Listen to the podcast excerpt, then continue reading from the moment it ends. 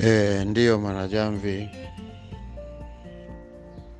kwa mwendelezo wa maswali hayo ya mtu anaweza akajua lile kusudi ambalo alizaliwa ndani yake, anaweza akalijuaje? Kwa maana fupi, ndiyo maana nimewaelezeni kwamba kuna namba namba aina ya Coshfort. Namba hiyo inakuwa si utabiri wa kawaida wala si ubashiri. Namba hii inakuwa ni rasmi kwenye kuishi eh, kwa sababu namba hizi ni nyingi na zinagawanyika. Ndo maana unasikia kuna namba ya maisha ya mtu ni tofauti na hii namba ya jina. Hizi namba za jina ni namba ambazo mtu hufanya tu mambo yake ya jina mafupi hapo na kuishia hapo ehe. E, kwa maana tafsiri ya jina linampa tafsiri fupi ya kile anachokitenda katika hatua ya hapa na pale, aweze kuendana na wale wanaomtambua kwa kumuita jina hilo. E, tafsiri ile namba ya maisha niliokuwa naizungumza mimi, ile ndiyo namba ambayo inapatikana kwenye Coshfort ambaye haitokani na jina. Wewe ukizaliwa tu ile kuwepo kwako duniani, mfano ukifika kwa mwamirokoko anakueleza huyu mtu ni namba aina fulani hapa duniani, na namba ile unatakiwa uwe hivi uwe hivi uwe hivi uwe hivi. Kwa hiyo hatua zile, ndio maana nikachanganua e, ili mtu uweze kuelewa kwamba kwa nini mtu unaambiwa nenda kauze chakula cha nafaka kauze nafaka, nunua mchele, nunua hivi, nunua ngano na vitu gani, mahindi e, yani uza chakula ambacho hakijapikwa, chakula kimetoka shamba, kimeisha umbuliwa kule shamba, kiko pale. Sasa unachukua wewe unakwenda kukiuza. Kuna mtu ana namna imemsimamia auzage, awe mchuuzi wa kitu kama hicho na kuna mtu mwingine anatakiwa akabomoe ardhi, kwa maana alime kabisa, apatikane mwanzo wa chakula. Wanatofautiana hao. Na kuna mtu anatakiwa aende akauze chakula kilichokwisha pikwa, kiko hoteli, kama mpishi wa hoteli, na huyo ni mtu watatu. Kwa hiyo wote hawa, hivi vyote ni vyakula, isipokuwa kiko cha shamba kiko nafaka ambayo imeshatoka shamba na haijaenda hotelini, na kiko chakula ambacho kimeshatoka hapo, kimeingia kwenye hatua ya matumizi, kuliwa kule hotelini ama nyumbani ama wapi. Kwa hiyo kwenye kujua kwamba kwa nini Mwamilo Koko anakueleza wewe unatakiwa uuze nafaka, yaani moja ya agenda yako wewe imekusimamia katika vitu vyako vikubwa vitatu, labda unatakiwa uuze nafaka uchimbe dhahabu, ufanye na kitu fulani, ima ufanye na kazi ya usanii, ima kazi ya hadhira ya watu, kama kuwa mtangazaji na kuwa vitu. Unajikuta hivi vitu vitatu vyote viko kwako, na hizo hizo kazi zote hizo ni fani yako, kipaji na hotelea, viko humo. Kwa hiyo moja hapo, viwili kinakuaga, moja ni fani yako, si ndio? Moja inakuwa ni fani yako wewe na moja kinakuwa ni kipaji huko e, mbeleni labda tutakuja kuchanganua kwa upana zaidi muweze kujua. Hotelea, fani na kipaji ni mambo ma, mawili matatu tofauti hayo. Kipaji, ukiwa na kipaji basi ujijue una roho ambayo inakuja kukusimamia ili wewe ufanye kitu ilichokuwa inafanya hiyo roho. Kama mzazi wako alikuwaga mpiga ngoma sana ama babu yako fulani alikuwaga mpiga ngoma ima mwimbaji mkubwa, ile roho ikikufata ikakusakama kone yake inakuletea kipaji cha kuwa mwimbaji, na maana yake unakuwa mwanamuziki. Kwa hiyo inakusukuma katika vile ambavyo iliwahi kufanya ile roho. Sasa haikutimiza malengo yake, sasa inatimizia kupitia wewe. Ndio maana unakuta kuna watu wanapenda sana kuimba, wanapenda vitu hivi. Kitu mtu kakipenda sana, ujijue ndani yake ana kipaji kile Yaani ana msukumo wa ile roho inamwambia fanya hicho kitu. Kwa hiyo hiyo kazi kwake sasa yeye kuangaikia, ajue kuimba vizuri, ajue kufanya moja mbili tatu eh, na vitu vingine. Na kuna roho nyingine imempendekeza mtu tu yeye afanye shughuli zake, lakini ule mtu anakuwa yuko kama tofauti na hiyo shughuli yote. Hiyo ni, ni kwenye hatua ya kuchanganuliwa mpaka mtu unajua hicho ndo neno kipaji. Ukijisikia mtu una kipaji, maana yake una vitu vingine ambavyo vilikuwepo kabla yako ambavyo vinakuhimiza ufanye hicho kitu. Hicho ndo neno kipaji. Ule jamaa anacheza mpira sana, ule jamaa anafanya hivi ndani ya ile familia yao. Yule utakuta kulikuwa kuna mtu miaka ya zamani alikuwa anapiga hilo puto vizuri sana, na alikuwa na ile michezo ile ya kombelela na mambo mengine, alikuwa vizuri. Unasikia Ronaldinho Gaucho anakuja anawasumbua watu duniani. Yule ana kipaji, ule mpira wake sio wa wa kuambukizwa. Na kuna watu wengine wanaenda wanacheza ule mpira, unawaona wazi kwamba hawa wamefa, wamefata kwa hobi, sio kwamba wana vipaji. Kwa hiyo hivi vitu tena vinagawanyika. Kwa hiyo katika hali ya kukuelimisha kupitia hapo, nimeona nichanganue na haya mengine ili yaweze kuja kujua kwamba hobi ni kitu cha nne huko kutokea hotelea. Kwa hiyo ukiwa na kipaji, maana yake ni jambo ambalo limekufata nyuma ya linakuamuru we ufanye kitu fulani, hicho ni kipaji. Ndio maana kuna watu wanakuwa na kipaji cha uchawi.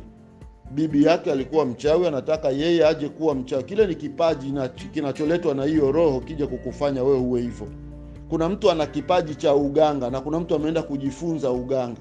Hawa ni wawili tofauti. Yule ambaye ana kipaji moja kwa moja, yule anakuwa na mambo ya utole. Kwa hiyo uganga uliofundishwa fundishwa mwingi umekaa kimafundisho, hauna vipaji, ndo huu mwingi unaona unatumia sana kwa kuhangaika kutafsiri tafsiri vitu ambavyo havina msingi lakini kiga, uganga wene, u, yani u, ya, ule mwanamatibabu ambaye anafanya kupitia kipaji, utasikia ndani ya koo ile alikuwa yuko mtu ana kipaji kile, anaweza akawasaidia ndugu zake mambo ya hapa na pale.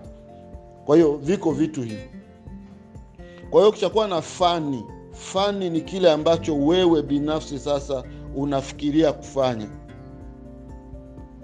Hiyo ni fani, kile ambacho wewe umefikiria kufanya unajionaga kabisa una kitu fulani, lakini sasa fani tena ni kitu kingine ambacho kiko ndani yako mwenyewe. Unatakiwa sasa, na wewe unafikiriaga, na mimi mimi napendaga nifanyage kitu fulani, kinakuwa kitu cha pili. Alafu kunakuwa kuna otelea. Otelea kinakuwa ni kitu ambacho kimetokea kwenye maisha, ambacho sio hivi vitu viwili, kimejitokeza, lakini na chenyewe kiko kwenye maisha. Ghafla umejikuta umeenda kuwa mtumishi wa benki wakati hata ulikuwa ufikiri ni jambo limetokea tu ghafla na umejikuta umekuwa mtumishi wa benki, basi ule utumishi wa benki ile ni neno hotelea. Kwa hiyo sasa unakuwa na hizo hatua kubwa tatu. Unakuwa umehotelea kuwa mtumishi wa benki, huku ukiwa ulikuwa unafikiri wewe fani yako, mimi nende nika nikafuge nikafanye mambo yangu, mimi katika kufuga napenda sana, lakini nyuma ya unafatwa na kipaji cha kuimba mziki. Sasa unakuwa na haya mambo matatu ambayo kama hukuyatendea haki ima kuyajua katika hatua zake, haya ndiyo mambo mengi yanawafanya watu kuwa maskini, kwa sababu haya mambo ndio yana kila moja linakuwa linataka lisimame kwa upande wake kwa niaba ya kukizi riziki. Ndio maana niliwaambieni kwamba maisha yana tafsiri kubwa na ngumu ambayo yanahitaji e, mpaka watu waweze kuelewa nini ambavyo wameambatana navyo. Alafu sasa ukiacha hivi vitu vitatu, ndio inakuja neno hobi. Ikija sasa neno hobi, ni yule anayependa kuona wenzake wakifanya kitu fulani, yeye anakuwa anafurahia lile jambo fulani, hata kama hawezi kulifanya. Kuna kitu ukiona unakipenda una sana, lakini wewe huwezi kukifanya. Mfano, unapenda sana mziki, lakini wakikuweka pale wakakwambia imba, unaona aibu una vitu hivi, huwezi kusimama mbele za watu na nini, kila kitu moja kwa moja wewe tu binafsi, wewe una hobi, wewe sio mwanamziki. Kwa hiyo kukupima watu ambao wanajua kipaji, mtoto mdogo akikaa pale akiimba, unajua huyu ana kipaji, huku kuna kitu kinamsukuma kuimba, unamwona kabisa. Alafu kuna mtu anafanyia hobi, yani yeye ni mpenda mziki, kwa maana amewaona watu wengine wanafanya sasa namna ya jina lake au mambo yake yanampelekesha tu, anatakiwa naye akafanya kama fulani, ima kwa kupenda faridha ya watu.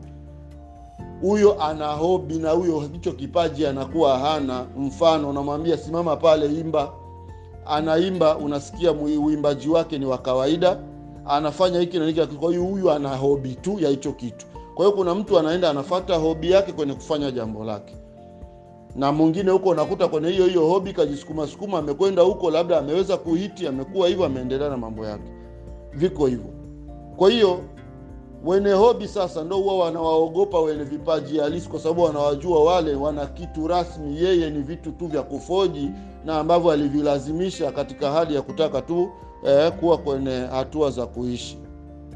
Kwa hiyo nirejee kuambia wanajamvi kwamba ukiona ninakwambia tu sasa wewe unatakiwa kuwa mfugaji, unatakiwa kuwa hivi huko, yaani maana yake ile tafsiri ndo ninayokupa, maana yake ndiyo hii ninayokueleza hapa kwamba ndio mtu ambayo kazaliwa nayo, na hiyo ndo maana yake ambayo anatakiwa aje avifanye hivyo vitu, na ndo tafsiri yake husika. Akifanya hivyo vitu ndani ya hayo maisha yake, kuna baadhi ya mambo kwake yanaweza yakaleta mwelekeo kwa maana kuleta mwelekeo, ajue anavipangaje, ajue anavisimamiaje, sio ili mradi tu afanye. Yaani ajue akivifanya kwa mpango gani, na kila kimoja kinaweza kikaharibu kimngine wakati gani, ajue kujipangilia. Hivyo vitu vipo, na hayo maisha ndio yaliuawa na wazungu, kwa maana wakawaleteeni shule moja kwa moja. Hizi shule sasa zimekuwa kila mmoja, hata kama wewe ni mkulima unasoma, unaenda kuwa sekretari wa ofisi fulani, sio lengo lako, kwa sababu sio kipaji ulicho nacho